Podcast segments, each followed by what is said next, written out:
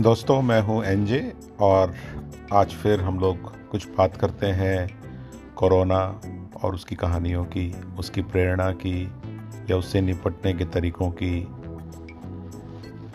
अभी देखने में आता है कि बहुत सारे लोग तरह तरह की फेक न्यूज़ तरह तरह की गलत इन्फॉर्मेशन अलग अलग प्रकार से फैलाने लगते हैं।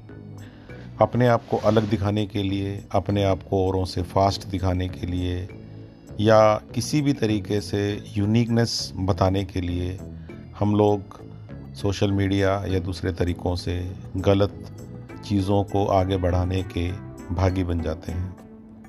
ये सब चीज़ें करते हुए हम बिल्कुल भी ये नहीं सोचते कि बहुत सारे लोग जिनका हम पर विश्वास है, वो इस बात को नहीं समझ पा रहे हैं कि वो इस फेक न्यूज़ या गलत इन्फॉर्मेशन का सही प्रकार से इस्तेमाल कैसे करें? क्योंकि जिस चीज़ का बेस ही गलत है, उसका सही इस्तेमाल भी नहीं हो सकता।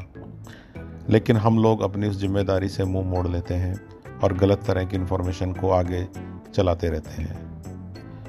कुछ दिन पहले कोरोना के संबंध में आया कि इटली देश के लोग, जब कोरोना की वजह से वहाँ काफ़ी मौतें होने लगी, जनजीवन पूरी तरह अस्त व्यस्त हो गया तो लोगों ने कहा कि पैसा हमारे लिए अब कुछ करने की स्थिति में नहीं है तो लोगों ने अपने घरों में जो करेंसी नोट थे, उनको सड़कों पर फेंकना शुरू कर दिया। कुछ फ़ोटोज़ भी आए, जिसमें दिखाया गया कि इटली की सड़कों पर बहुत सारा पैसा पड़ा हुआ है।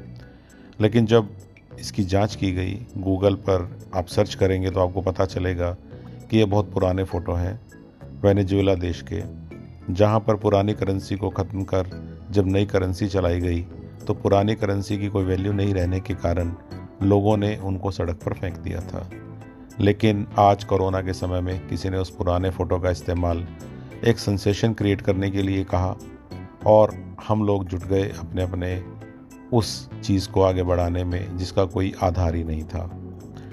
एक छोटी सी कहानी भी है कि किस प्रकार दूसरों की गलत सलाह मानने वाला इंसान कितना बड़ा मूर्ख होता है। एक किसान ने बहुत अच्छा बागीचा लगाया अच्छे अच्छे पेड़ अच्छे अच्छे फूल बहुत मनोरम जगह उसने तैयार की और बीचों बीच एक बहुत बड़ा पेड़ लगाया, जिसकी छाँव में वो बैठकर बहुत खुश होता था। एक दिन उसका पड़ोसी वहाँ पर आया और उसने किसान को कहा कि, यार, ये तुमने क्या पेड़ लगाया है? तुम्हें पता नहीं है कि ये तो बड़ा मनहूस टाइप का पेड़ है, इसे लगाने से कभी खुशहाली नहीं आ सकती। ये बात कह के पड़ोसी तो चला गया, लेकिन किसान के दिमाग में खलल आ गया उसने सोचा कि हो सकता है कि मेरा पड़ोसी सही कह रहा हो और उसने उस पेड़ को कटवा दिया। उसके बाद वह पड़ोसी अगले दिन वापस आया। उसने कहा, तुम्हारे इस इतने सुंदर बागीचे में इस पेड़ की बिखरी हुई लकड़ियाँ अच्छी नहीं लग रही हैं। तुम क्यों नहीं इनका गट्ठर बाँध कर मेरे अहाते में रखा देते हो घर के? किसान ने ऐसा ही किया और वो गठड़ियों का एक बंडल बना के उस पड़ोसी के घर पे रख कर आया। उसके बाद उसे अचानक रियलाइज़ हुआ कि कहीं ऐसा तो नहीं है कि इन लकड़ियों के लालच में इसके पड़ोसी ने इस अच्छे खासे पेड़ को मनहूस बता दिया हो। वो अपनी शंका का समाधान करने के लिए एक गुरुजी के पास गया और उसने पूरी बात बताई। तो गुरुजी ने कहा, तुम्हारा पड़ोसी गलत नहीं था।